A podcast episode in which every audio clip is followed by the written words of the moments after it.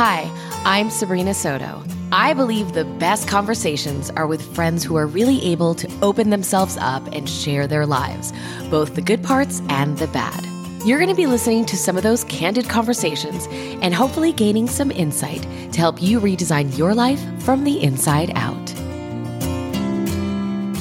So for anyone who's listening, I who's listened to my podcast for a while, I had Jill Wise, who's the Enlightened Target, on last year, and it was one of the most downloaded episodes because apparently a lot of people have narcissists in their lives. So I had asked people to send in topics, and everyone, again, wanted to talk about narcissism. And apparently a lot of people have to deal with this in family members. So if you looked at me right now, Lee, and I don't have this on video, it, I look like that crazy person with all those Post-its everywhere because I'm like writing down what other people wanted me to ask and then what I wanted to you to ask. So I'm going to try to make this as concise as possible, but I have a million questions for you. So first of all, thank you for being on the podcast.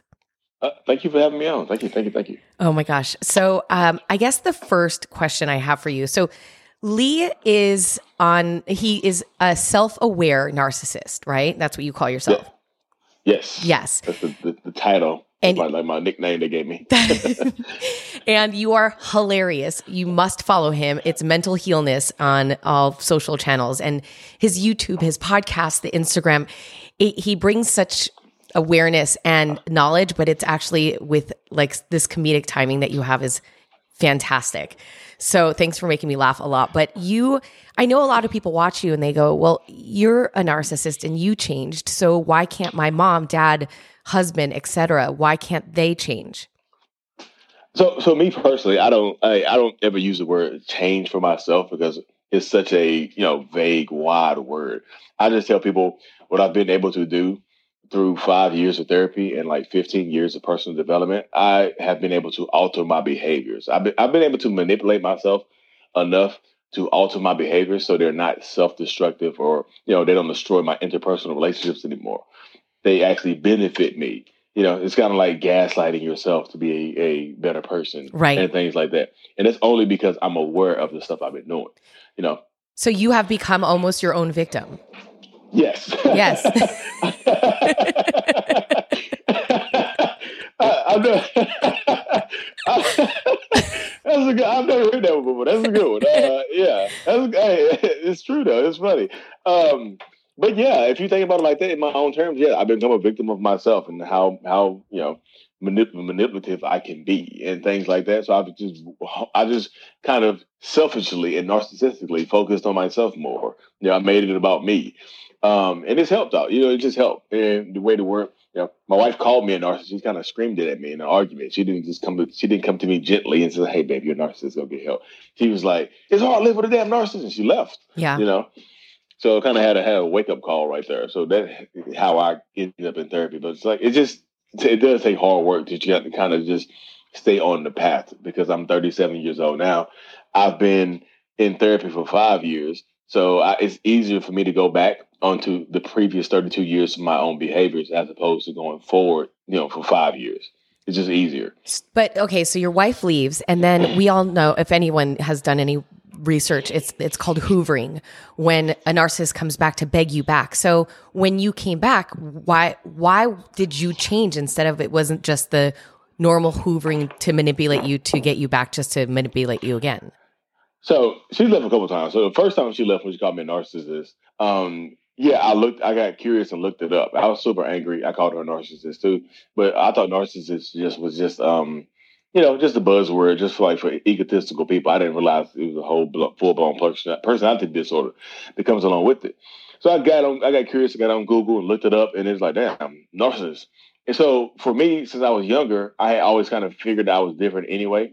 So reading about narcissistic personality disorder kind of gave me the answers to the question that I, I always been asking myself as to why I feel different, why I feel like I'm out of place, right. why my emotions, my, why my emotions don't click like everybody else's. So I'm just like, this makes sense to me. It gave me the answers. It provided me the answers. So I was like, hey, look, I am a narcissist. I'm not even fighting. I'm not even arguing with you. This is me, you know. But most like, narcissists, no but no, most narcissists would read that and be like, that's not me. I'm perfect. I have nothing wrong with me. It's you.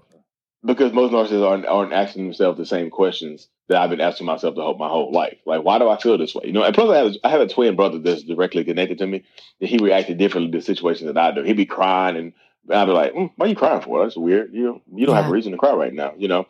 So I have a, a baseline of what normal looks like. So growing up with him, he would have normal reactions, and I'd be like, eh, why are you crying? You know, why are you sad right now? Look, this, this, uh, this doesn't affect us like that. You know, it doesn't affect you personally. So I always been knowing that I was kind of, you know, lack of a better word, off, you know. Right. But so when I grew up and I heard the word narcissist, I understood it. It's like, oh, this is why I'm off. Right. This is what's been going on in my head. This, it just gave me the answers to those questions I've been asking myself for a very, very long time. And like, uh, yeah, yeah, it's bad. It's horrible. Yeah, I could. It's it seems like it. It seems like a just a very lonely life. Would yeah, you say that? Be. Yeah. Yeah, it can it can feel lonely because like it just seems like you always like, especially when, if you have abandonment issues, you always wait on people to leave you. Right. So it's just like, oh, when are you going to leave? Well, well, well, so if people are going to leave you, you try, you try to leave them first. Well, you know? That's what I was going to ask you. So what I don't what I don't understand about the narcissistic personality disorder is if they always want to be in power, then how does it also makes sense that they want to be the victim? Because for me, being a victim is the opposite of being in a place of power. Is it? I think so. If you like, if I come out and say I'm a victim of somebody, now people shower me with attention and affection and love and things like that. They give you the things that they don't give the aggressor. Right. Know? They give you all the good stuff. Like, hey, I'm a victim of this right here. Like, oh my goodness, give them this. You know, here's the support system. Here's people that love you and care about you. It's like, it's like you automatically, it's like a built-in, like you get support and stuff like that from being a victim. You but get you get you get attention, but I don't feel like yeah. it's powerful. I feel like I mean, it's, you know, I don't know. Being a, being a perpetual victim can lead to some powerful stuff like that. If you if you're a victim, like I've been. I, I came from nothing. I, you know, everybody leaves me. Everybody leaves me. So you, you, it, it just look better to some people. You know, it really just depends on your perspective and things like that. Because like being a victim in certain situations, yeah, it can take away from you. But being the victims, it, it can provide you control and power over other people's situations. Right. If I'm, if I'm the victim of you, if we go to court, like I have evidence against you, I'm a victim, so I can get you prosecuted. I look like the, you know, I like the hero in a situation like that. So it it can provide you a, some a level of control over over people and things like that. And Wait. people believe victims still, you know, believe the victims. You know, they post it online. If, I, if I'm the first to post it and I look like a victim to you, I get support and you get ostracized, even if I'm the person who did it, who did the wrong thing. Right. You know. Now, when you have to co-parent, or if it's somebody that you just cannot leave and you set boundaries, how does somebody, and this was from a reader, how does somebody deal with the guilt that comes with the, when you set the boundary and they obviously don't like it and they make you feel sorry and you've left them and you're a horrible person? Like, how do you deal with all that when you are actually just trying to be good for, you know, and, and create boundaries to have a healthy life? Tell, tell, first up, tell yourself the truth. A lot of people get in a situation when they get out of it, they don't tell themselves the truth of the situation. They they tell themselves like, oh, everybody does leave them. Everybody does do this. Maybe they are right. Don't question the truth. You know the truth. It, it is it's not your guilt. It's theirs. They are projecting their guilt onto you, and you're feeling it. You know, they're they're externally projecting their internal guilt onto you. So you feel it. You're like, oh no, I don't want to leave them alone. I don't want to ruin their life. I don't want to do this. I don't want to do that. But they would do the same. They would do it to you. I can guarantee you that. Yeah. yeah. Well, that's funny that it, well, that leads me to my next question is why you can't just explain the pain. Like everybody wants closure. And why, why can't you, like a normal human being?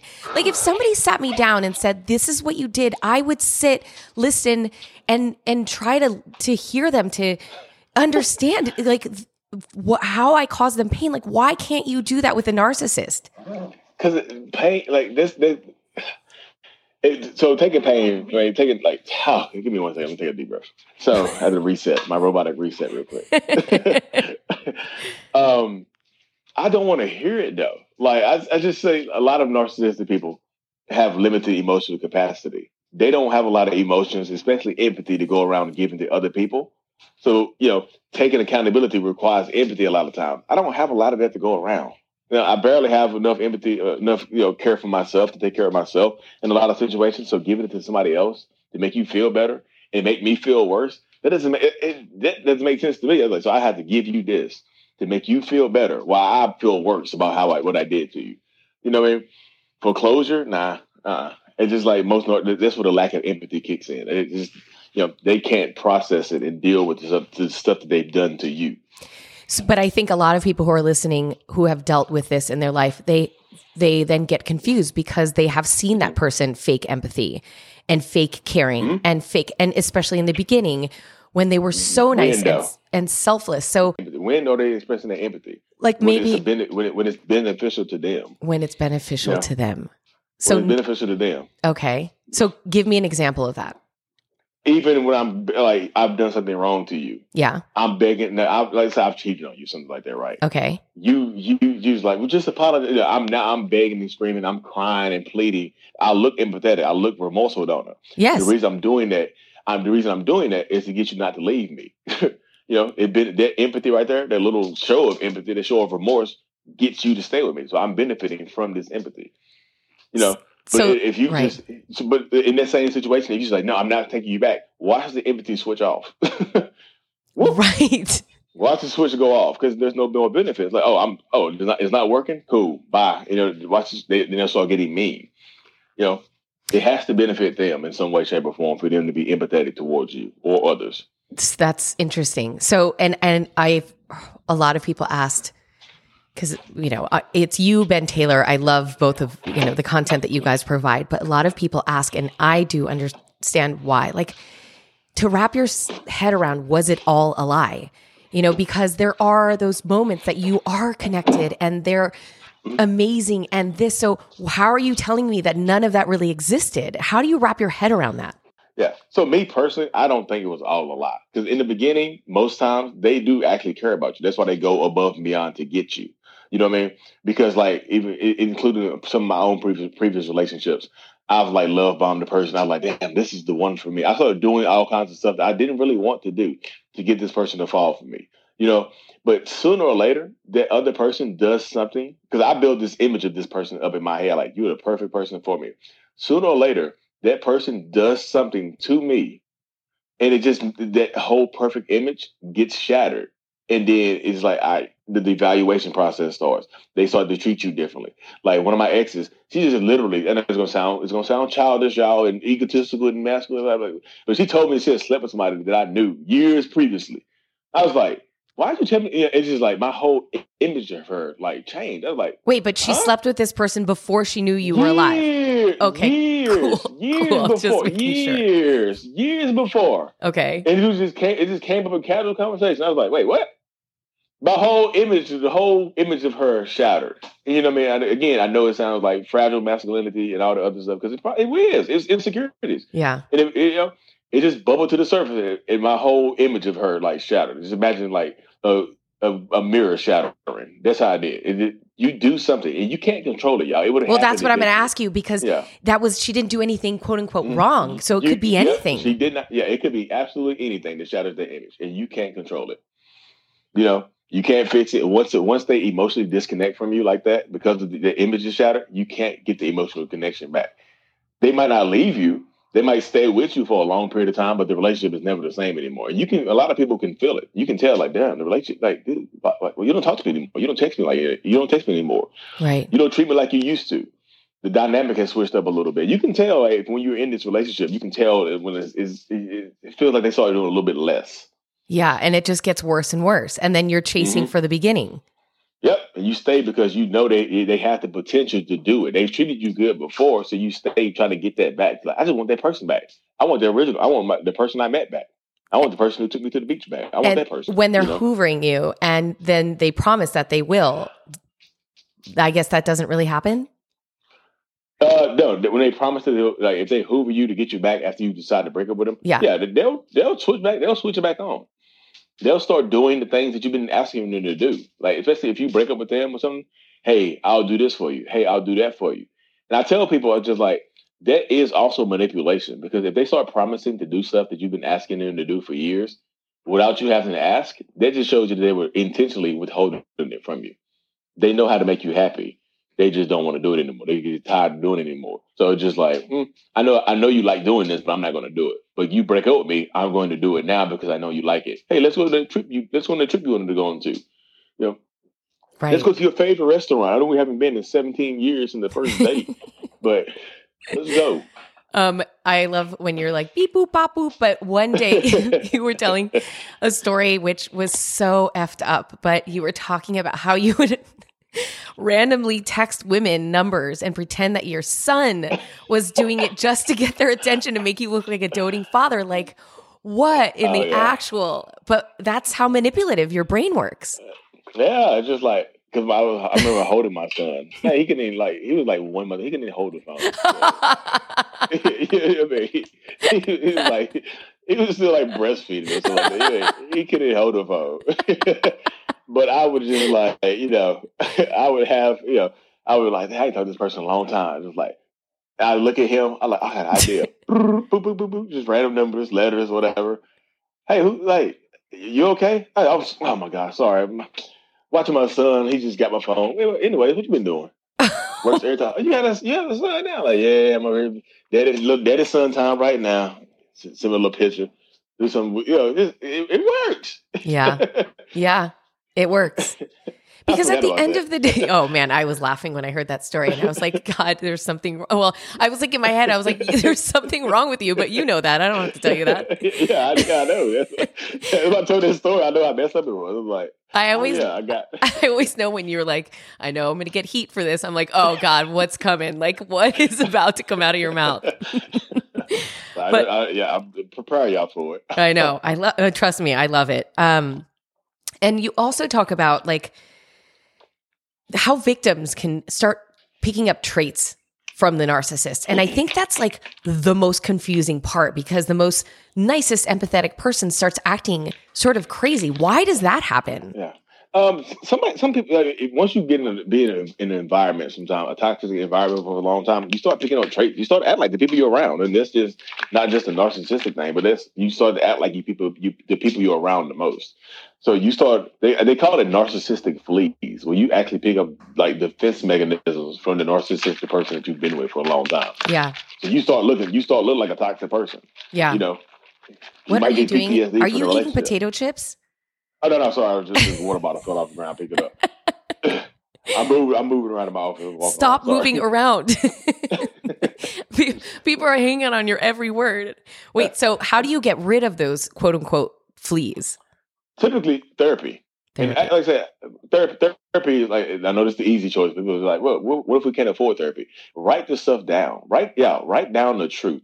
I feel like writing down the truth will set you free, because right, not not the, the version of the truth the narcissistic person has has has given you, not their not their recollection of, recollection of events, the truth, your truth. Write it down, get it out of your system, because the more and more you start to internalize it, I'm telling you, it starts to, it starts to poison you from the inside out. It doesn't yes. start to eat away at you. Yes, you know. So, so, so that's part one. Get it out of your system, because you you. Typically, you tend to lose your identities, especially if in a long-term relationship with a narcissistic person. You'll lose your identity. You don't know who you are when you get out of it. Yeah. You're just like, who am I now? Who am I? I don't know who I am right now. You know, you get into these dynamics and these situations where you don't understand what you're going through.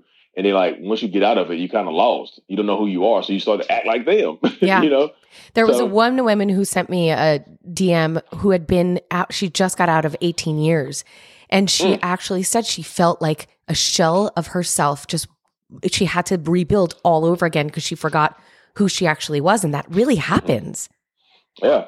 It's, it's, it's kind of like you, you see uh, old, the old Super Mario game with the little turtles or whatever. That's, yeah. what, that's what, what kind of happens. Like the narcissist Mario come jump on you, knock you out of your shell. Yeah. So you, you know, you can get a better, better shell, but rebu- uh, people got, you got to rebuild yourself. I know it seems unfair. It does. Like, you, you've been in a long-term relationship, and then y'all break up, and now you're left picking up the pieces, trying to rebuild yourself. But you get to rebuild yourself. I mean, people, if you change your perspective on it, like, now I get to rebuild myself into a better version. Like, I, the old person, the old me fell for this narcissistic, toxic person, and we're, we're, it was with them for X amount of years. So the new me has boundaries. The new me has more self-love. The yeah. new me has this. You can build a better you. you and know, it's never too late. Now. It's never too late. Oh, no. I, I'm telling you, you said eighteen years. I talked to, I've talked to women, women and men, thirty-seven, thirty-eight, thirty-nine, forty. I think the longest one, forty-four years. Got married when they was like seventeen, and she just left. And she's like, I'm, I'm, she was sixty-one, I think. Uh, she's like, I'm starting over. She's like, I don't, have, I don't, I don't need no man. I'm, I'm good. She's like, I just want to be myself. I don't yeah. like. I've been, with, I've been, I've been had kids and a husband for, for forty-four years. When I was I'm talking good. to Jill Wise, who's also does one-on-one coaching, she said one of her clients was in his seventies. So it's just never too late to recover from this, and it is super painful. But you know, mm-hmm. there's always hope. Yeah, pain changes. You know, pain, pain changes. When you, you go through pain, you know, you sometimes you when you go through pain, you know, you're growing. It's like working out in the gym or something like that. You do a bunch of curls, a bunch of sit-ups. Your stomach's hurt, but you might have some abs in a couple of weeks, you know? Right. So keep doing this, keep doing the sit-ups.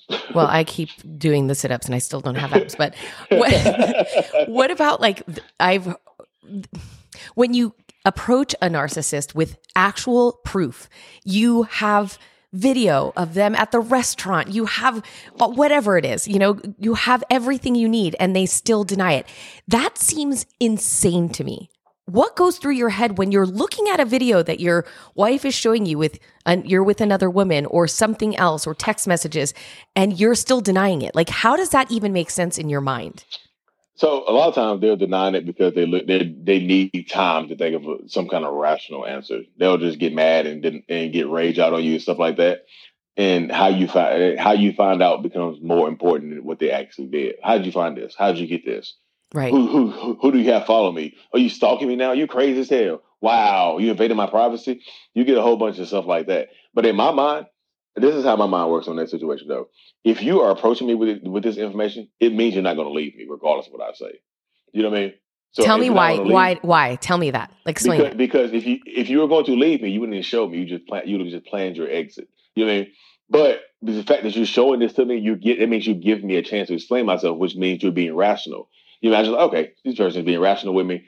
I can manipulate you into staying with me, mm-hmm. regardless of what I say. Because, like, if you, you have the evidence, you have the proof. I don't. I'm not. I'm not going to give you the satisfaction of confessing to you. Okay. Now, yes. Okay. So that. But then, yes, you're right. That's the way to do it because you can't. Mm-hmm. If you don't give them the reason, they don't have the chance to manipulate you. But then, yeah. what's the difference between that and ghosting? And be, because narcissists just discard and you'll never hear from them again. So what's the difference? It's almost like you're then the narcissist by not giving. But you have a reason though. Right, so, right. So in, oh, intent, right. Intent, intent matters. You got you got a whole manila envelope full of cheating photos and text messages, screenshots. You know, printed them out. You know, you have this. So you have a reason to quote unquote ghost. You know what I mean? That narcissistic person typically, they might ain't have a reason. They might just, oh, time to go. Bounce. Right. And they, they disappear on you.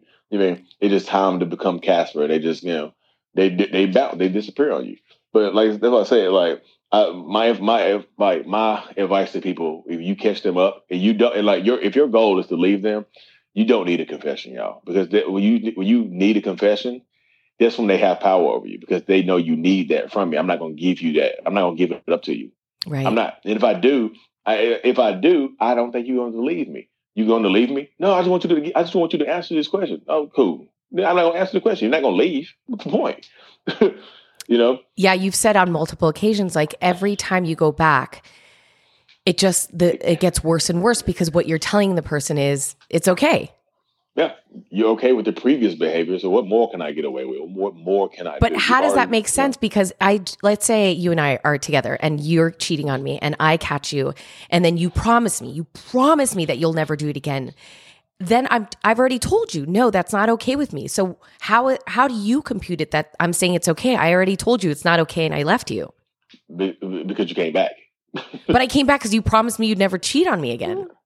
Yeah, I, I promise you, we were under the initial promise at first. Like you, we, monogamy, monogamy is the promise at first, isn't it? You know what I mean? Right. For most relationships, I know everybody's not monogamous. That's true. But um, but for, mo- for most relationships and whatnot, the the promise is monogamy. Like, oh, we're together, we're boyfriend and girlfriend now. You know, that's like cool. We're not going to cheat on each other. So you know, once you catch me up, it's just like. You forgive me. If you forgive me, like all bets are off. It's like it's a new relationship, pretty much. But if you know? I forgave you, when I only forgave you because you swore to me it would never happen again.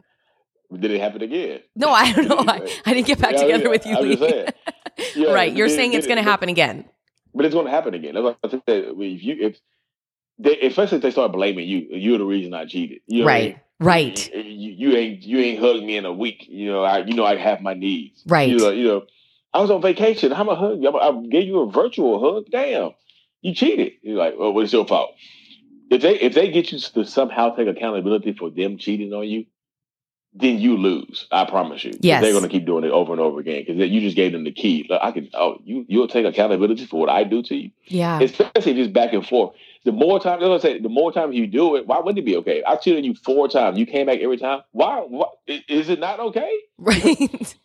I mean, I'm laughing, but it's just it's so messed up. But I remember when I was younger, one of my uh, friend's moms, his, her dad had cheated on her, and he, I was, I don't know why they let me hear this conversation, but he was completely blaming it all on her, and she fell for it. And I just remember being, I was like seventeen. I'm like, what? Are you crazy? Like, but you're right. It's they're going to mm-hmm. turn it around and blame it on you.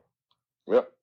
Always. Especially if you're in it. Yep. Especially if you've been, if you've been in it for a while. But what if you the know? cheater then turns around and takes accountability and really says they're going to go to therapy and really shows empathy for the pain they've caused you, and they're really crying with tears, and they're really just awfully, like, just feel awful? So I, I, so this is the point right here. I just, I know narcissistic people ma- will manipulate you with tears and promises of change and things like that. You know, I always ask people, is even if they say, if, even if they did all of that, would it be enough for you? Is that going to be enough for you? You know, because I talked to a woman earlier um, today, and she's like, she gave her husband, or I guess he had did something to her. She gave him a quota, you know what I mean, a list of stuff that he had to do to get her back. Mm-hmm. And he did it. And so, as soon as he got her back, he stopped. It's like, it has to be a continuous thing. It just can't be like, Five sessions. I'm going to do five sessions of therapy, and we're going to be good. No, this is forever. You know, I'm I will be in therapy forever, and I'm fine with it. You know what I mean? Because I know if I don't go to therapy, I'll regress. Yeah, I'll go back to who I was. You know, it just, it just does. It just happens that way. But I always tell people, you know, narcissistic people will cry, beg, plead, snot coming out, running out their nose. Go to therapy. Promise you to go to therapy. Promise you to change, and then do it again. Even if they do go to therapy, they don't really yeah. mean it, right? Therapy isn't, like I said, therapy isn't a guarantee that they're going to be better, y'all. I just, I, I have to say that. It's not a guarantee that this person is going to make positive changes. But Lee, you're in therapy. Exactly. Yeah, I am. I'll be, I'll be in therapy for the rest of my life. It's a lifelong commitment. And I'll go to therapy, be honest and vulnerable. Yeah, do I have slip-ups where I just, I, I might have a little rage incident? But yeah, I might, do I catch myself giving the silent treatment? Yeah, but I, I log out of it. I can catch myself in the moment. And, hey, sorry, I, I wasn't talking to you. I know, I, I quit myself. I did, you know, I catch myself. It's work. It's consistent change behavior. It's not just a quick, you know, fast change isn't real change when it comes to narcissistic people. I, I know I we're running out of time, but I have one more like uh, listener question. They wanted to know, how do you approach a co-parent um, that you need to get on the same page when they think they're being a perfect parent and he's a complete narcissist? Like, how do you how do you approach somebody that you still have to sort of work with in a way? Oof. So typically people, when you're trying to co-parent with a narcissist, people tell you to look up parallel parenting, where kind of you just parent on your own time the way you parent. But like when you need to negotiate with them, uh, this is, it, it, I tell people, w- read the book, How to Win Friends and Influence People. Okay. And try to make it seem, try to make the situation seem like a win-win, or try to make it seem like the narcissistic person is getting the best of you. It sounds stupid, but sometimes you have to you you have to give in to the ego sometimes. Like, right. hey, I know, you, hey, I know you like to be super parent. So, you know, make you look really great, signing your son up for therapy. Will it? You know, something like that. You have to negotiate. Okay. Like win-win. Like, that's why I said the book, How to Win Friends and Influence People, it teaches you how to negotiate to make the other person feel like they're winning, but you're also winning. You know, well, you have to give a little to get a lot sometimes. Oh, God, it's exhausting. It, it is. That's what I tell y'all. Final note, if you don't have kids with a narcissist, don't have them. I'm just telling yeah. y'all, you, you know. Y'all see, it gets worse than co-parenting. Everybody thinks if I have a kid, maybe they'll change. Nope. Oh, yeah, they will. They get worse. Yeah, they will. Right. they, they, they will. Lee, listen, thank you. You have to come back on. I, everybody, I'm going to put all of the notes on how to get in touch with him. He does one-on-one consulting. He has a podcast, a YouTube video, TikTok, Instagram. And the the message is still, it's great, great knowledge, but it's actually still funny. It makes me laugh sometimes when I'm on a walk. So, Lee, thank you so much. All right. Thank you. Thanks for having me on. Appreciate it.